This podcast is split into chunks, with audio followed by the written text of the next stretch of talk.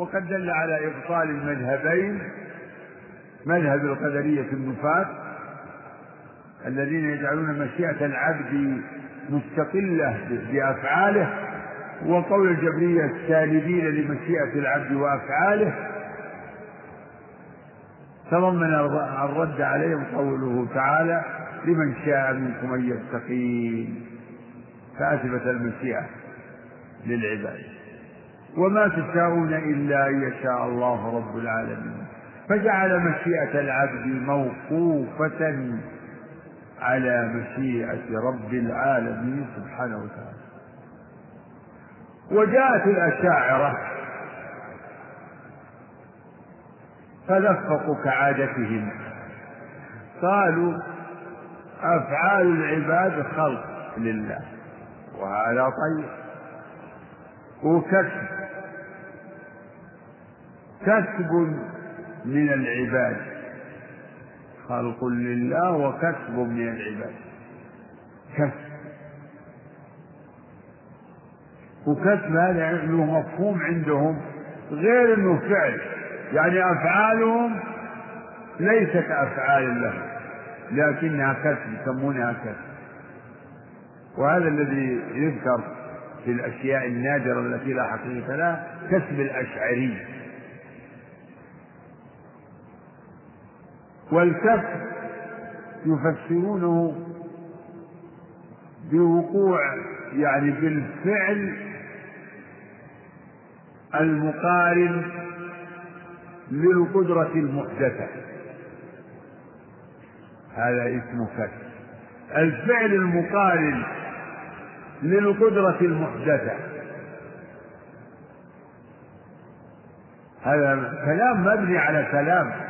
مبني على نفي الأسباب. العبد له قدرة له قدرة. قدرة على إيش؟ قدرة على الأفعال. طيب. قدرة على أفعاله لكن هذه القدرة لا تأثير لها في أفعاله. كل ما هنالك المقارنة. فالعلاقة بين الأسباب والمسببات وبين القدرة بين قدرة العبد وأفعاله العلاقة مجرد الاقتران مجرد اقتران فإن فيقولون منكر الأسباب يقولون إن الله يفعل عند الأسباب عند الأسباب لا بها عندها لا بها فليس عندهم باع سببية. ما عندهم باع سببية. والطحاوي لا أدري عنه يعني بالضبط قد يكون منه. لأن كلمة الكذب يعني في اللغة والشرع تطلق على الفعل. بما كانوا يكتبون بما كانوا يعملون. خير كسب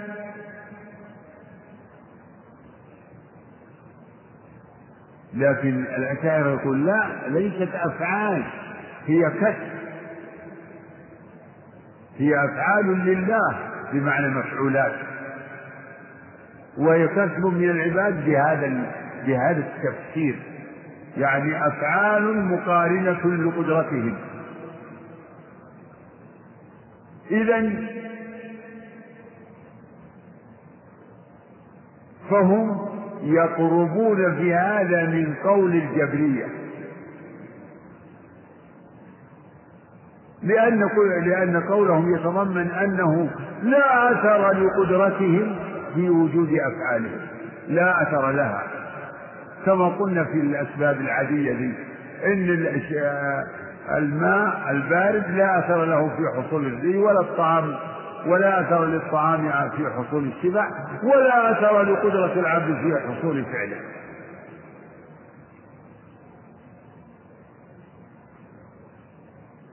هذا معنى قول الأشاعرة إن أفعال العباد خلق لله وكسب لهم وكسب لهم. ويقال كسب الأشعري يعني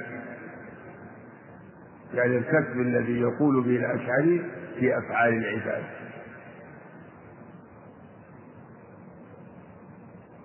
هذا ما تيسر والله أعلم وصلى الله وسلم وبارك على عبده ورسوله. نسأل الله للجميع التوفيق والبصيرة والهداية إلى صراط المستقيم نسأله سبحانه وتعالى أن يعلمنا ما ينفعنا وأن ينفعنا وإياكم بما علمنا وأن يثبتنا وإياكم على دينه وأن يرينا الحق حقا ويرزقنا اتباعه والباطل باطلا ويرزقنا اجتنابه. ونعوذ بالله أن يكون ملتبسا علينا فنضل صلى الله وسلم وبارك على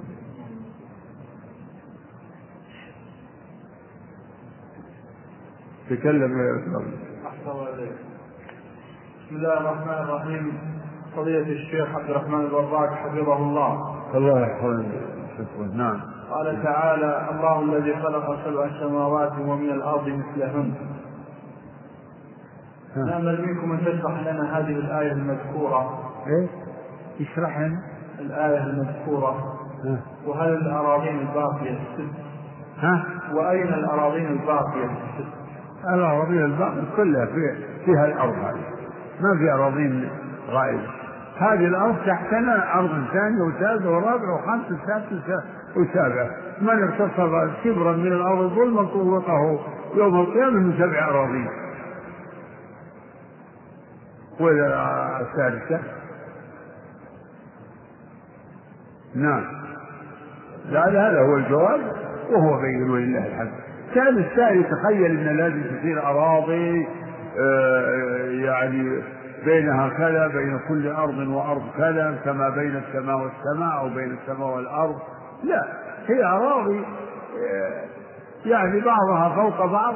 لا لا أقول ليس بينهما فضاء يعني قليل أو كثير ولا أقول إنها ملتصقه الله أعلم بكيفية ذلك. لكن هذه هي الأرض. فنحن على الأرض إيه، العليا منها. البشرية كلهم على الأرض. العليا من الأراضي السبع. الأراضين السبع. لو أن السماوات السبع وعمرهن غيري والأراضين السبع. وقال الله ومن الأرض مثلهن سبع. نعم. قد حصل كثير من اللبس والإشكال والأخذ والرد في مسألة الحاكمية. لا حول ولا قوة. نرجو فضيلة التوضيح.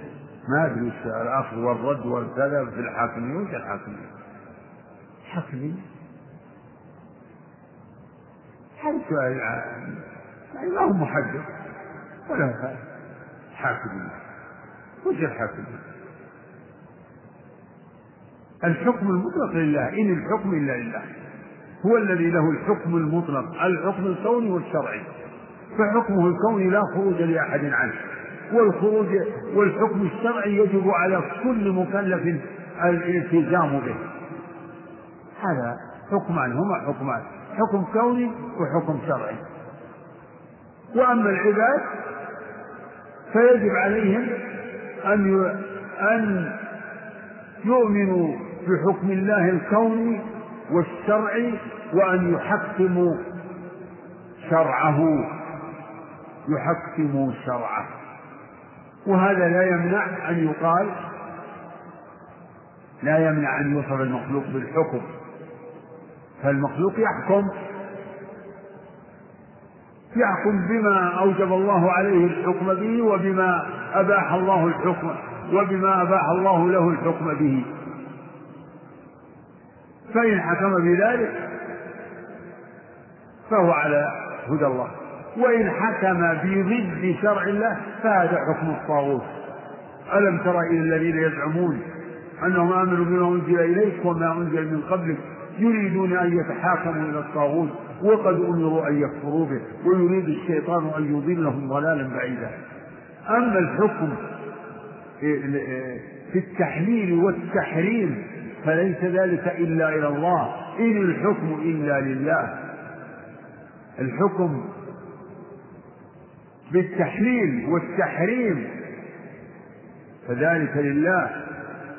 قاتلوا الذين لا يؤمنون بالله ولا باليوم الآخر ولا يحرمون ما حرم الله ورسوله ولا يدينون دين الحق من الذين أوتوا الكتاب حتى يعطوا الجزية عن يد وهم صاغرون. وعلى العبد أن يحل ما أحل الله وأن يحرم ما حرم الله. فمن حرم ما أحل الله أو أحل ما حرم الله فقد جعل نفسه ونصب نفسه ندا لله ومن أطاعه في ذلك مع علمه فهو فقد اتخذه إلها مع الله. اتخذوا أحبارهم ورهبانهم أربابا من دون الله. الآية. نعم. فادي. يقول قال المؤلف والمؤمنون كلهم أولياء الرحمن وأكرمهم عند الله أطوارهم وأتباعهم في القرآن. هل المراد بالولاية هنا الولاية العامة أو الخاصة؟ لا إله إلا الله. لا إله إلا الله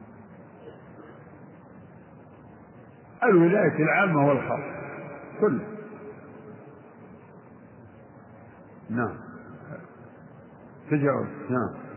يقول ذكر بعض الأخوة أنه ينسب إليكم قول إن المكر والاستدراج والخداع ونحوها من صفات الله أنها ليست على سبيل المقابلة.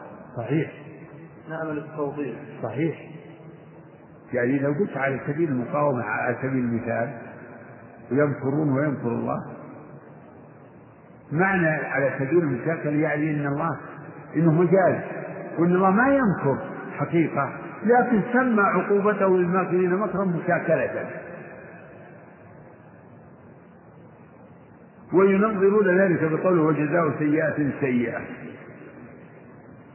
وهذا في الحقيقة مضمون أن الله لا يمكر حقيقة وأن المكر المضاف إلى الله مجاز إنما سمى عقوبته للماكرين وخداعه وعقوبته للمخادعين سمى ذلك مكرا وخداعا مشاكلة لفظية بحتة وليس كذلك.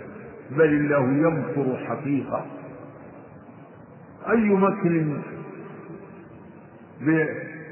أعظم من مكره بالكافرين إذا إذا أملى لهم ليزدادوا إثما. أملى لهم ينعم عليهم ويفتح لهم. فلما نسوا ما ذكروا به فتحنا عليهم أبواب كل شيء. أبواب كل شيء. وتيسرت لهم وصبت عليهم النعم من كل جانب. وهذا حتى يأتيهم البلاء وهم في غاية من الفرحة. تكون الضربة والنكبة أقسى ما تكون فلما فرحوا بما أوتوا أخذناهم بغتة فإذا هم مبلسون فقطع دابر القوم الذين ظلموا. والحمد لله. والحمد لله رب العالمين. هذا أي وقت هذه الأمم الآن المتحضرة هي الأمم الطاغية أمريكا وسائر الدول الكافرة العاشية الآن هي تعيش حياة الاستدراج بما أوتيت من قوة ومن تمكين ومن حضارة ومن ومن مخترعات هذا استدراج. أترى هذا تكريم من الله لهم. هذا من مكر الله بهم. هذا الآن يزدادون بهذا الإملاء وبهذا الابتلاء يزدادون كفرا وظلما وعتوا واستكبارا. هذا مكر مكر حقيقة. يمكر الله بالمنافقين من مكر الله بالمنافقين؟ أن أجرى أحكامهم في الدنيا على ظواهرهم. حتى يظنون يقولون يعني مشى مشى يعني نفاقنا على الله وعلى العباد.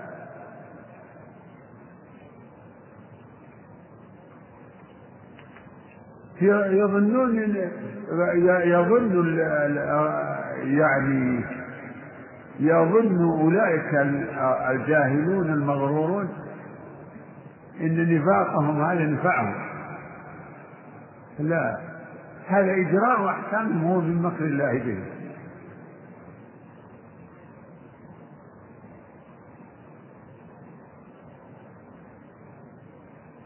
ويوم القيامة أيضا ينكر بهم يكون مع المؤمنين في بعض المواقف حتى يظنون النجاة. يظنون أنهم سينجون. يعني راح يقال لكل أمة لتتبع كل أمة ما كانت تعبد. يقول صلى الله عليه وسلم في الحديث المتفق عليه فتبقى هذه الأمة وفيهم منافقون.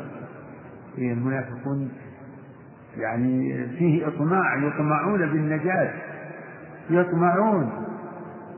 ثم يحال بينهم وبين السير مع المؤمنين. اقرأوا هذا في سورة الحديث. نعم. قل إذا علمت نفاق رجل هل يجب علي بيان ذلك للناس وتنبيههم آه، عن عدم الصلاة عليه؟ ما هو على كل حال لأن هذا يمكن يسبب الفتنة.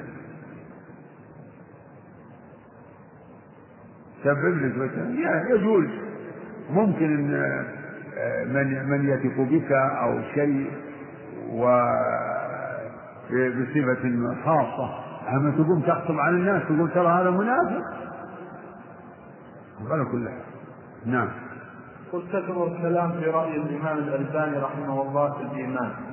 والله الشيخ الألباني الذي أعلمه أنه يقول بقول أهل السنة في الإيمان يعني أنه قول وعمل. فالأعمال عنده من الإيمان. هذا اللي عندي. لكن مسألة ما يخرج به من الإيمان هذا هو محل الإشكالية اللي قد قد يكون فيها اشتباه بالنسبة آه، يعني للكلام حول الشيخ رحمه الله.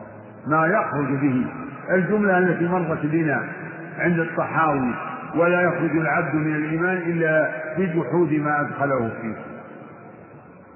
قد يكون آه، الشيخ الألباني رحمه الله رحمه الله آه، قد يكون عنده شيء من من من ظاهر الكفر لا يعني لا يكفر بها الإنسان إلا مع الاعتقاد.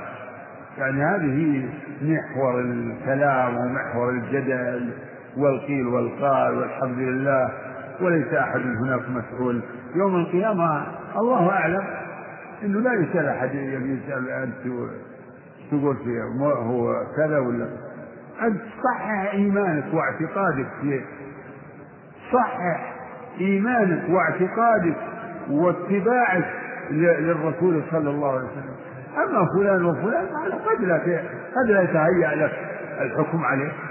أنت ما أنت مكلف. نعم. يقول أنا طبيب بعثت من قبل عملي للدراسة في المملكة. ويوجد لدي متسع من الوقت أعمل في المساء في مركز خاص.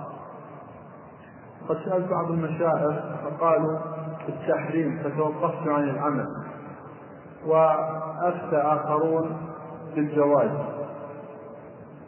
فما رأي فضيلتكم؟ علما بأن العمل ليس له تأثير على عمل الأصلي هذه ما ما تطرح بهذا الشكل طرحا عاما. هذه قضايا خاصة يسأل عنها سؤال خاص. نعم. يقول أريد السفر والرجوع إلى بلادي والرحلة تبدأ قبل صلاة العصر وعندما تنطلق الرحلة لا تتوقف إلا بعد صلاة العشاء فهل أصلي الظهر والعصر جمعا وقصرا مع العلم؟ إذا كنت في المطار وقت الظهر فصلي الظهر والعصر جمعا وقصرا. نعم. يقول هل يجوز أن نأكل الطعام الذي يعد للمناسبات البدعية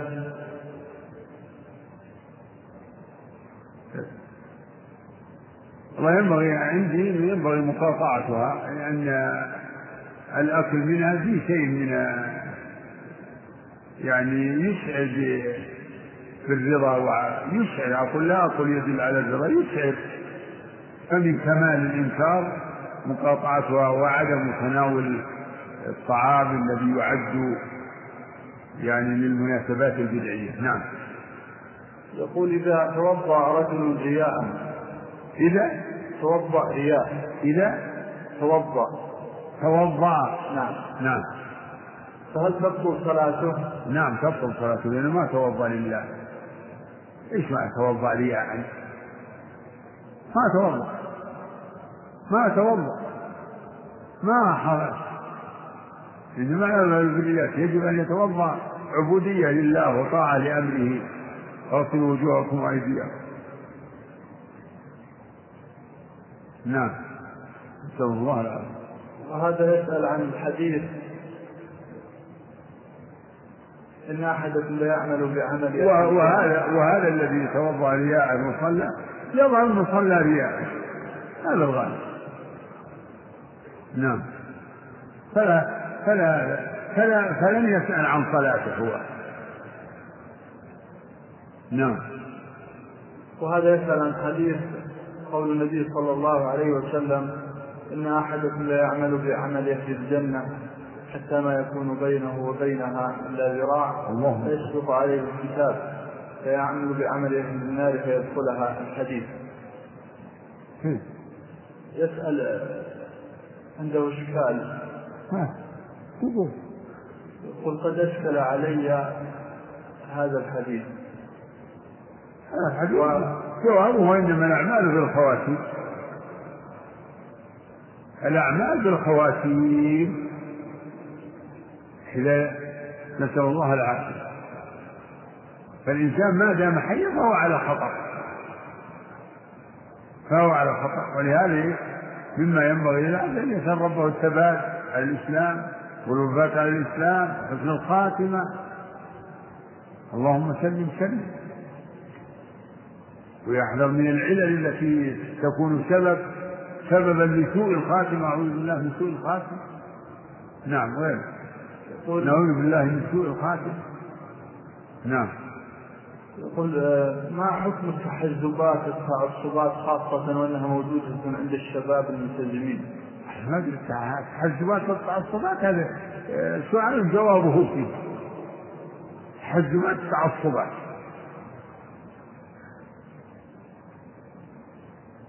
يجب على المسلمين أن يكونوا إخوة مجتمعين معتصمين بحبل الله. ينصح بعضهم لبعض. ولا سيما ينصح بعضهم لبعض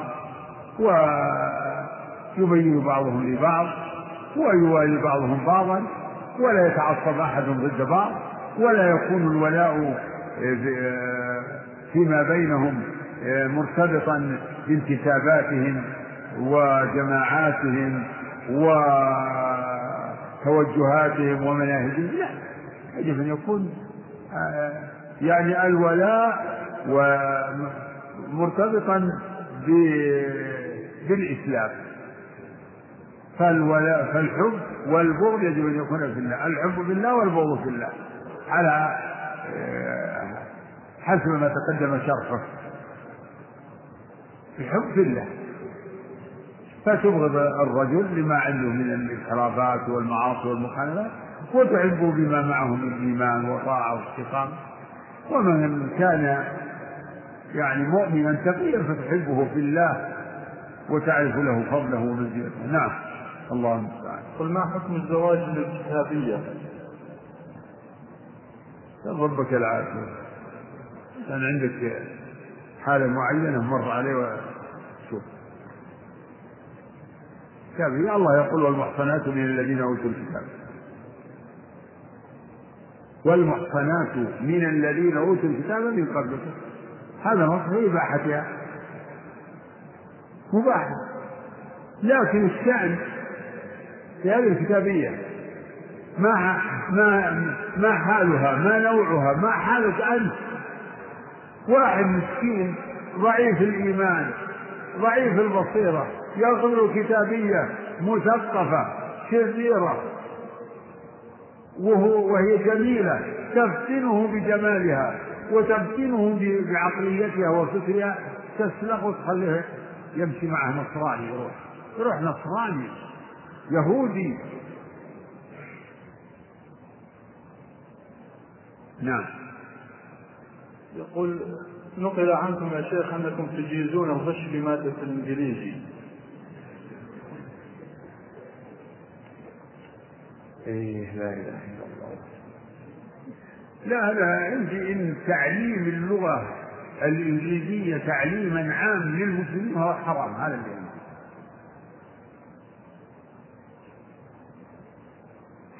يعني هذا من أعظم وجوه التشبه بالكفار و ومن أعظم وجوه التبعية والضعف أمام هذه القوى الكافرة الاستعمارية. الضعف الديني والضعف القومي أيضا. القومي هذا اللي أدين لله به. ما جاء تعليم اللغة الإنجليزية إلا بعد ما ما تولى النصارى على بلاد المسلمين.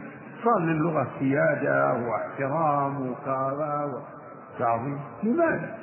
يجب أن تكون تعليم اللغة الإنجليزية تخصصي. يعني محصور في نطاق الحاجة. يعني ناس يتخصصون في أمور لا بد منها ولا يمكن تحقيقها إلا بهذه اللغة. الرسول لما احتاج إلى شيء من ذلك انتدب أحد الصحابة تعلم لغة اليهود هكذا كما جاء في قصة زيد بن ثابت. نعم. يقول ذكرت أولا أقسام الناس في الاستطاعة؟ وقلت نوعان ولم تكمل ما قلت ما قلت الناس. أنا قلت الاستطاعة نوعان. والشارع والمؤلف والشارع كلهم ذكروها. ما قلت الناس. أقول هي الاستطاعة نوعان. نعم. يقول ما قولكم في أم تفرق بين أولادها؟ اتقوا الله واعدلوا بين أولادكم. نعم غير. يقول ما الفرق بين مصطلح أهل السنة والجماعة بين أهل القبلة؟ سبحان الله. أهل القبلة جميع الفرق الإسلامية يدخل فيهم كل الطوائف كل من يشهد أن لا إله إلا الله وأن محمد رسول الله ولم يأتي بناقض من نواقض الإسلام فهو من أهل القبلة. وأما أهل السنة فهم المعتصمون بما كان عليه السلف الصالح. في في في, في أصول دينه من الصحابة والتابعين. فرق كبير. أهل السنة والجماعة فرقة من الفرق الإسلامية وأهل القبلة يشمل كل الفرق الإسلامية. يقول ما حكم الصلاة خلف الفاسق صحيحة والصلاة خلف العدل أفضل. نعم. يقول أحسن الله إليكم. هل تسمح لنا بإعطاء نبذة عن عبد الله القصيمي؟ لا والله ما أدري إلا أنه والعياذ بالله رجل كان عالما بل علامة ثم حصلت له نكتة وألف المؤلفات آه، التي تحمل الكفر والإلحاد ورد عليها أهل العلم في هذه البلاد وغيرها. في وذلك في في الستينات من القرن السابق الستينات. تعرفون الستينات؟ يعني في حدود 66 و67 و 68 في هالسنوات. ما بيقول قسيمة هو؟ نعم. إيه، نسأل الله العافية. نسأل الله العافية. والمعروف والمشهور أنه مات على حاله. ما ندري بالضبط. لكن ما علمنا أنه رجع وتاب ألف مؤلفات والعياذ بالله تحمل الإلحاد والضلال. نعم. يقول أرجو أن تدعو لنا في ختام هذه الدورة وأن ادعوا ربكم كلكم. نسأل الله سبحانه وتعالى أن يوفقنا وإياكم لما يحب ويرضى وأن يفيد الجميع.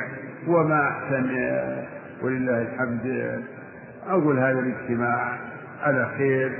والذين حضروا من من بلاد أخرى من داخل المملكة وخارجها نرجو أن الله يوفق يوفقهم ويثيبهم على ما تحملون من جهد السفر والبعد عن الأهل وما أحسن وهي نوع من بل هذه رحلة في طلب العلم. والحمد لله أن يسر ذلك. نسأل الله أن يعيننا وإياكم على كل خير وأن يوفقنا وإياكم لما يحب ويرضى. صلى الله وسلم وبارك على عبده ورسوله اللهم انتهت مادة هذا الشريط. ويسرنا أن نكمل ما تبقى من هذا الشريط بهذه المادة. لله حمدا كثيرا طيبا مباركا فيه. صلى الله وسلم. بارك على عبده ورسوله وعلى آله وصحبه ومن اهتدى بهداه. أما بعد. فقد قال الله سبحانه وتعالى ممتنا على رسوله بنعمة عظمى قال سبحانه ولقد آتيناك سبعا من المثاني والقرآن العظيم. لا تمدن عينيك إلى ما متعنا به أزواجا منهم ولا تحزن عليهم واخفض جناحك للمؤمنين وقل إني أنا النذير المبين.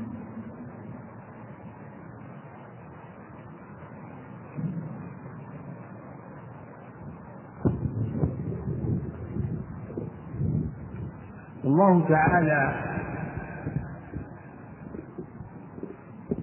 أنزل القرآن على عبده ورسوله محمد صلى الله عليه وسلم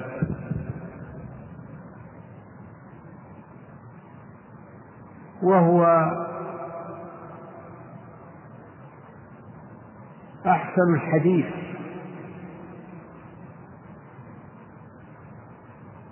وهو الكتاب المصدق لما بين يديه من الكتب وهو المهيمن عليها أي الأمين عليها. فقد تضمن القرآن أخبارا كثيرة عن ما جاء في الكتب السابقة.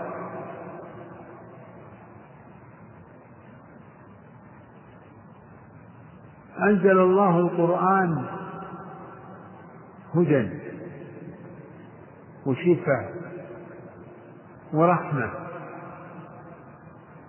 وبيان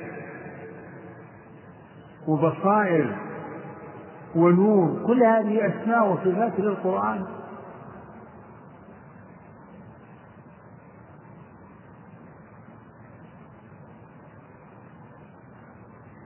فهو أحسن الحديث.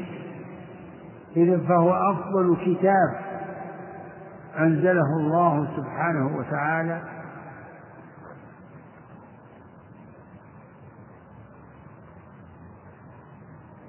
وأنزل الله هذا الكتاب على أفضل رسول.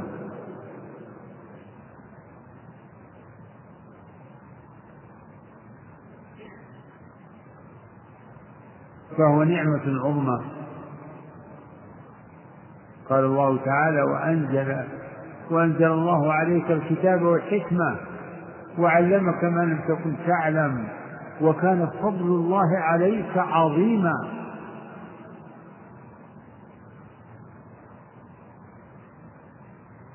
الله تعالى يذكر نبيه ويمتن عليه بما أنعم عليه من هذا الوحي. الكتاب والحكمة وفيهما العلم والهدى. وكان فضل الله عليك عظيما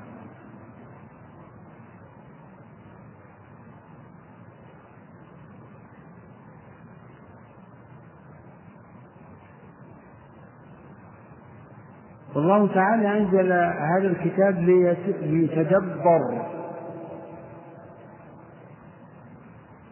كتاب أنزلناه إليك مبارك ليتدبروا آياته. لم ينزل ليتلى ألفاظا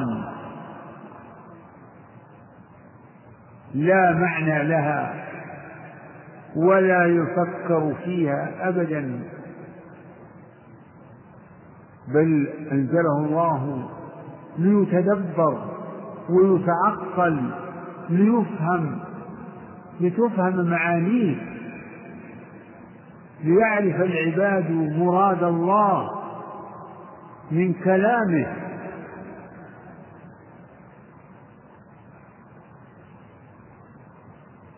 كثير من الناس يقرأ القرآن ولا يدري. لا يدري عن دلالاته.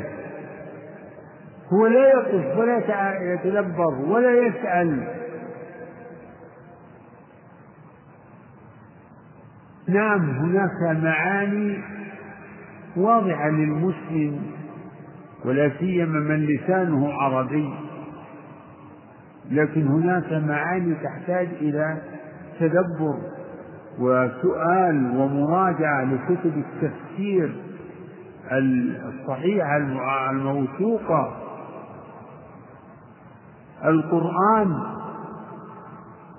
تدور معانيه على ثلاثة ثلاثة أشياء. يعني هي العلوم الشرعية الأساسية.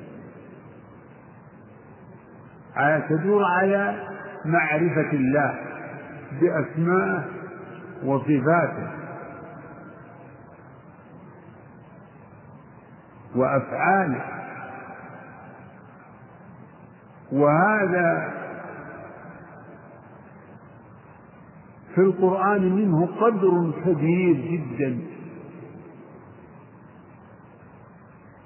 وهو أشرف هذه الأنواع. لأنه العلم بالله لأنه معرفة الله. وشرف العلم تابع لشرف المعلوم. فالله تعالى أفضل من كل شيء. فالعلم به أفضل العلوم. الأمر الثاني أو القسم الثاني معرفة الطريق الموصل إلى الله. معرفة ما يحبه الله ويرضاه ليعمل به. وما يسقطه ويبغضه ويبغضه ليجتنب. يعني منهج الحياة.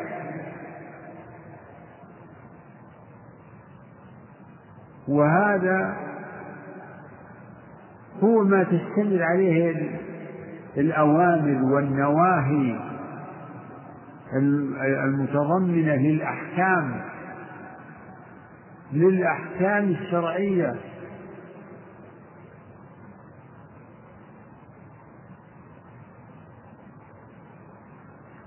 وفي القرآن من هذا شيء كثير. والثالث معرفة المنتهى والمصير ما ينتهي إليه الناس. فل... فللناس نهاية ينتهون إليها ومصير وهو إحدى الدارين الجنة والنار. سبحان الله هذه الأسس الثلاثة والأقسام الثلاثة قد بينها الله وفصلها في كتابه.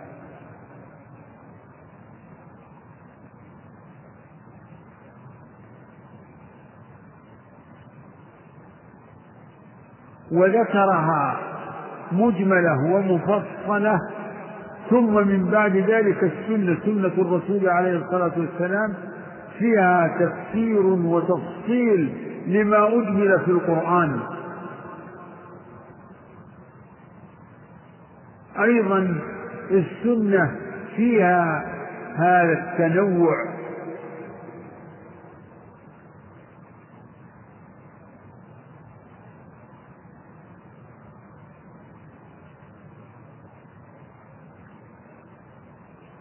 إذا قارئ القرآن عليه يتعقل ويتدبر.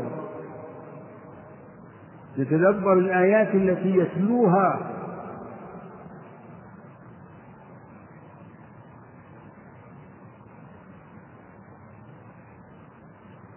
فيه في القرآن الوعد والوعيد وقصص القرآن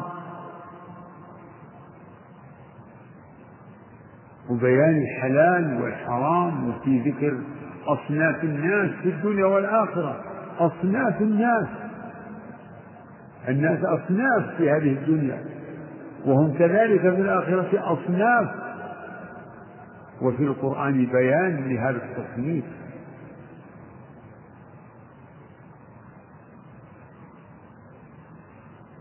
بيان لصفات هذه الأصناف.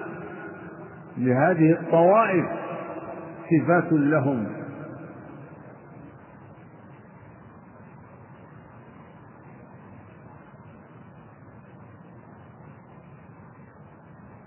فالناس في هذه الدنيا ثلاثة أصناف مؤمن وكافر ومنافق. وهذا التصنيف قد ذكر في القرآن في مواضع متعددة. ذكر في آية واحدة وذكر في عدة آيات. ليعذب المنافقين والمنافقات والمشركين والمشركات. ويتوب الله على المؤمنين والمؤمنات وكان الله غفورا رحيما. وفي مطلع سورة البقرة ذكر هذا التصنيف. ذكر الأصناف الثلاثة في أول في عشرين آية.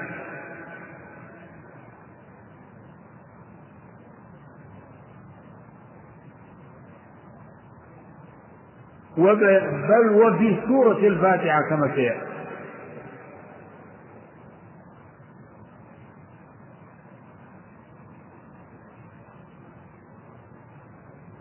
إذا لا ينبغي للمسلم أن يقرأ ولا يعي ما يقرأ. فالله لم ينزل القرآن ليتلى ألفاظا من غير تعقل ولا فهم.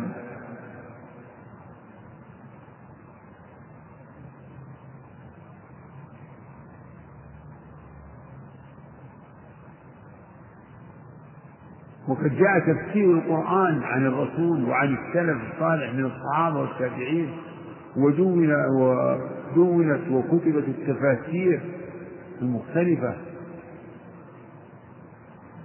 إذا أشكل على الإنسان أو وقف عند آية كلمة أو معنى من يسأل عنه أو يرجع إلى بعض كتب التفسير المعتمدة التي من أفضلها تفسير الإمام ابن كثير.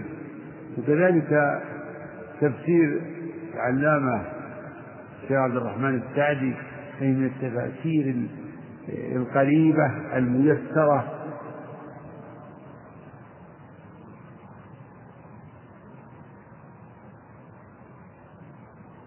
هذه المقدمة يا أيها الأحباب ذكرتها بين يدي الكلام على هذه الآية ولقد آتيناك سبعا من المثاني والقرآن العظيم. أولا قوله سبحانه وتعالى ولقد آتيناك هذا نفسه فيه امتنان من الله. الله تعالى يذكر نبيه بما من به عليه وأكرمه به.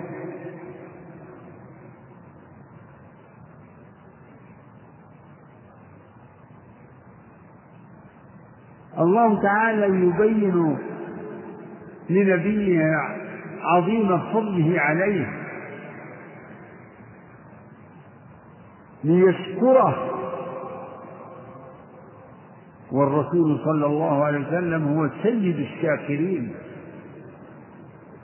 قام لله.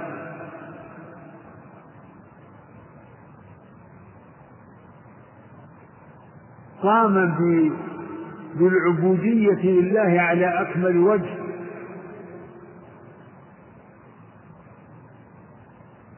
عبادة. صلاة. وصياما وذكرا. وإحسانا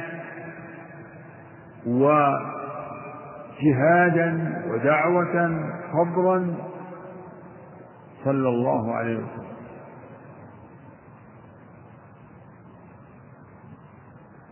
ولما قام صلى الله عليه وسلم وأطال القيام ولم يزل يقوم حتى تفطرت قدماه. قالت له أم المؤمنين أليس الله قد غفر لك ما تقدم من ذنبك ما تأخر؟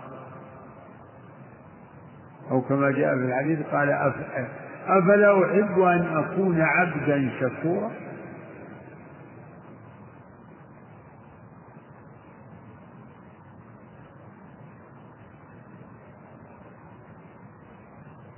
فقال فجاهد في الله حق جهاده. جاهد. جاهد في سبيل الله. صبر على أذى الخلق. صبر على أذاهم قبل الهجرة وبعدها.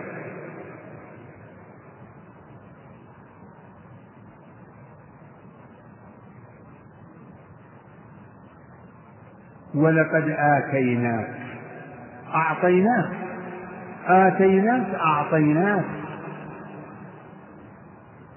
أعطيناك سبعا من المثاني والقرآن العظيم. فلما امتن عليه بهذه النعمة العظمى نهاه أن ينظر إلى ما متع به سائر الناس إلى ما متع به الكفار. أنواع الناس من زهرة الدنيا وزخرفها. لا تمدن عينيك. لا تطمح بنظرك. ولا يتعلق نظرك بما متع به هؤلاء من زهرة الحياة الدنيا. كما في الآية الأخرى لا تمدن عينيك إلى ما متعنا به أزواجا منهم. زهرة الحياة الدنيا لنفتنهم فيه. ورزق ربك خير وأبقى.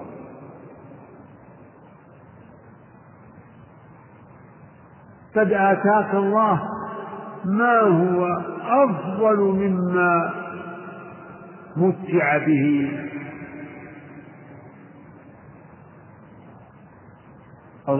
مما متع به أصناف الناس من متع الدنيا.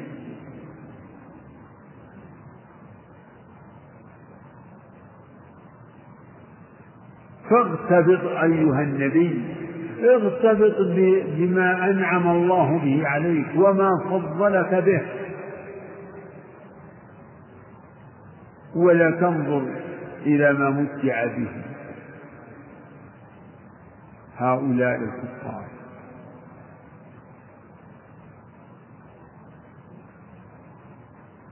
وفي هذا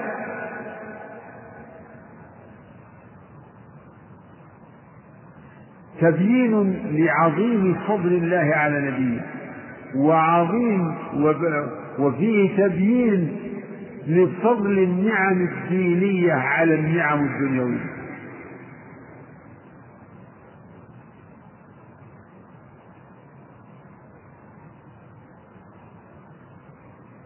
من أنعم الله عليه بالإسلام؟ فليرتبط بنعمة الإسلام. ولا ولا ينظر لما أوتي الناس من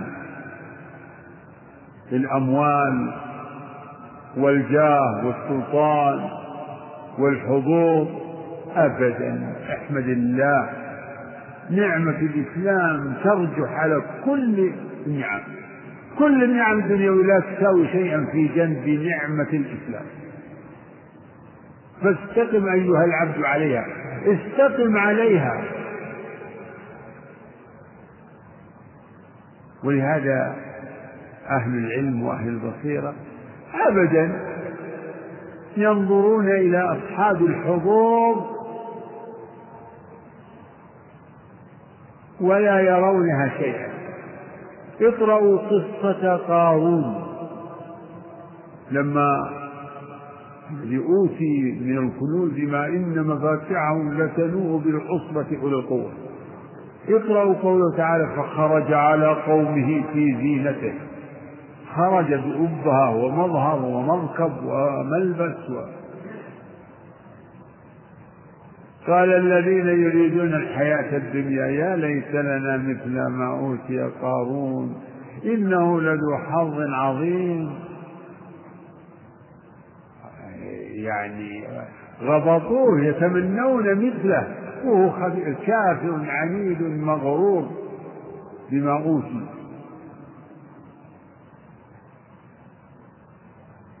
قال وبعدها وقال الذين أوتوا العلم ويلكم ثواب الله خير لمن آمن وعمل صالحا ولا يلقاها إلا الصابرون. الإيمان والعمل الصالح خير مما أوتيه هذا الطاغية. ويلكم ثواب الله خير لمن آمن وعمل صالحا ولا يلقاها إلا الصابرون. لا تغتروا بمظهر هذا الفاجر. لا تغتروا بما أوتوا.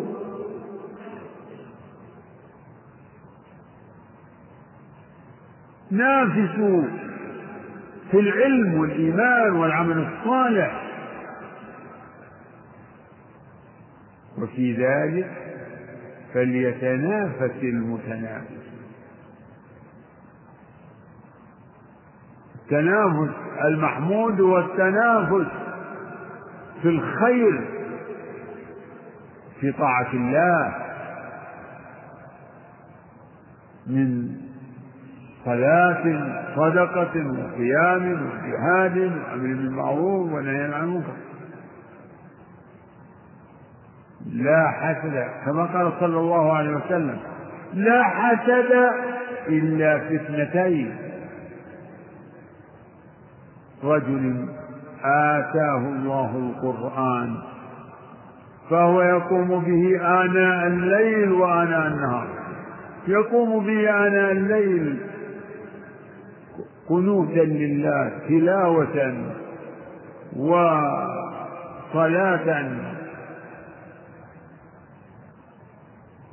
ركوعا وسجودا. أمن هو قانت آناء الليل ساجدا وقائما.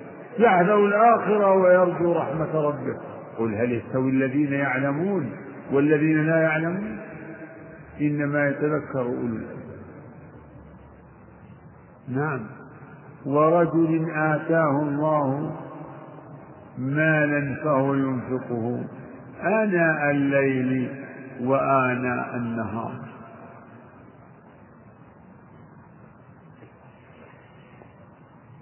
هذا هو الذي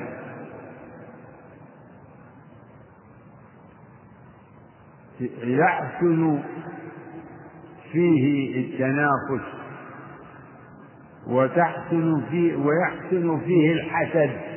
الحسد الذي معناه الغبطة. معناه الغبطة وهي أن تتمنى أن يكون لك مثل ما أعطى الله هذا الإنسان ما أعطاه الله فلانا. هذا هو الذي حق فيه الحسد والمنافسة. لا الحسد المذموم الذي هو تمني زوال النعمة عن الغير.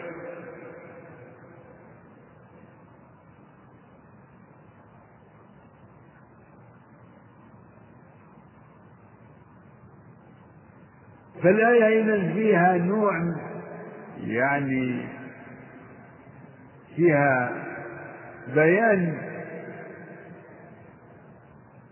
لفضل النعم الدينية العلم النافع والعمل الصالح على النعم الدنيوية.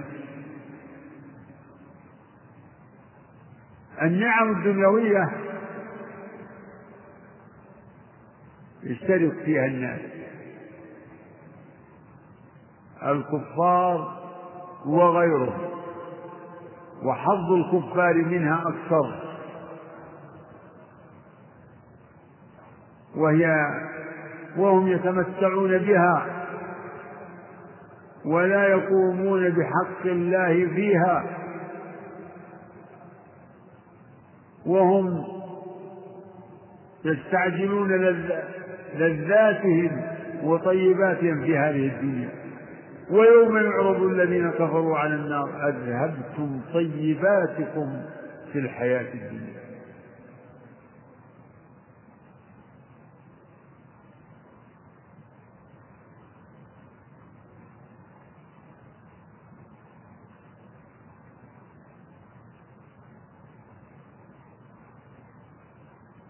ولقد آتيناك سبعا من المثاني والقرآن العظيم. هذه النعمة. نعمة كبرى السبع المثاني. أعطاه الله رسوله السبع سبعا من المثاني. كذا نص الآية. ولقد آتيناك سبعا من المثاني والقرآن العظيم.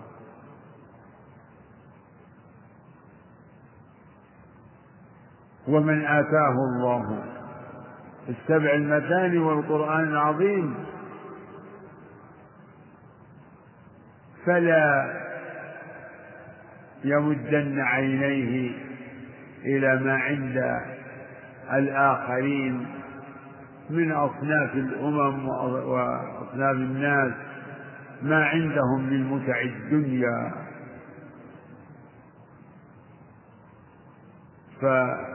فالحظ الذي أكرمه الله به أعظم من ذلك. بل تلك النعم التي متع بها أصناف الناس لا تساوي شيئا. يقول صلى الله عليه وسلم لأن أقول سبحان الله والحمد لله ولا إله إلا الله والله أكبر أحب إلي مما طلعت عليه السلام سبحان الله. أربع كلمات تقولها هي خير من الدنيا لأنها باقيات باقيات ومتع الدنيا فانيات وما يبقى هو خير مما يفنى.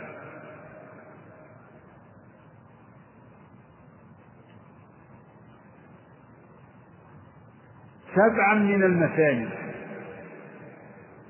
اختلف المفسرون في المراد بالسبع المثاني. فقال جماعة من الصحابة والتابعين أن المراد بالسبع المثاني السبع الطوال السور الطوال السبع.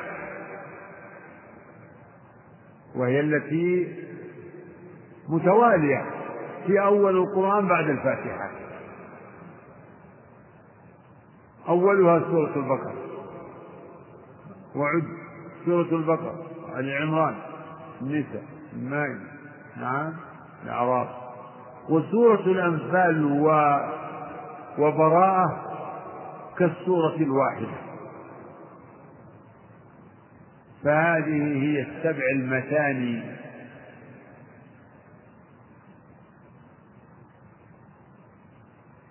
وهي تسنى بالتلاوة. وفيها معاني. كذلك معاني. كذلك تثنى وتذكر مرة بعد مرة بأساليب بألفاظ مختلفة.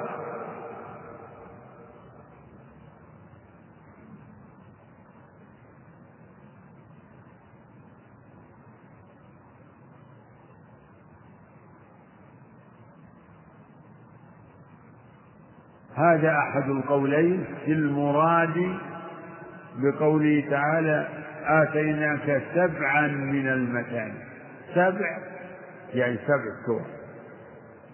وهي الطوال وهي متوالية كما ذكرت.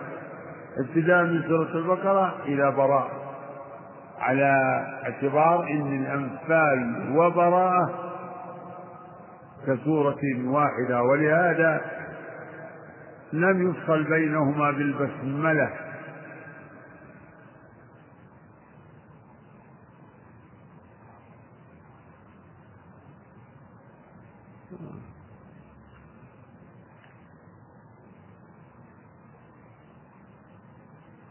وهذه السبع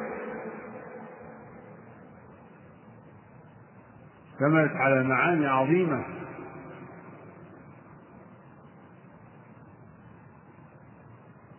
والقرآن العظيم. قوله تعالى والقرآن العظيم. يحتمل أن يكون عطف القرآن على السبع المثاني من عطف العام على الخاص. ولقد آتيناك سبعا من المثاني والقرآن يعني وآتيناك القرآن العظيم.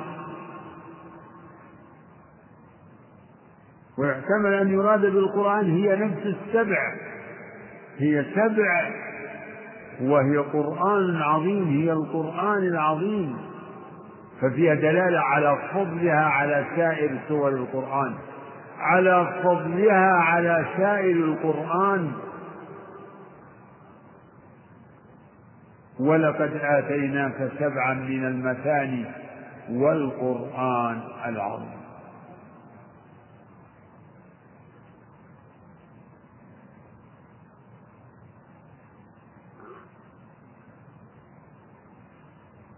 والمثاني بدون سبع يعني المثاني.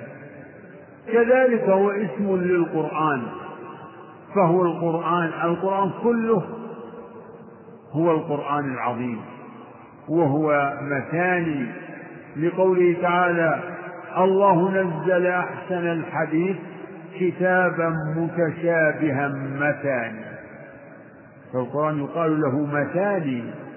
هو مثاني لأن لأنه يثنى بالتلاوة ويتلى مرة بعد مرة وتثنى فيه مع المعاني الوعد والوعيد والقصص والأحكام تجدها تثنى وتذكر مرات وكرات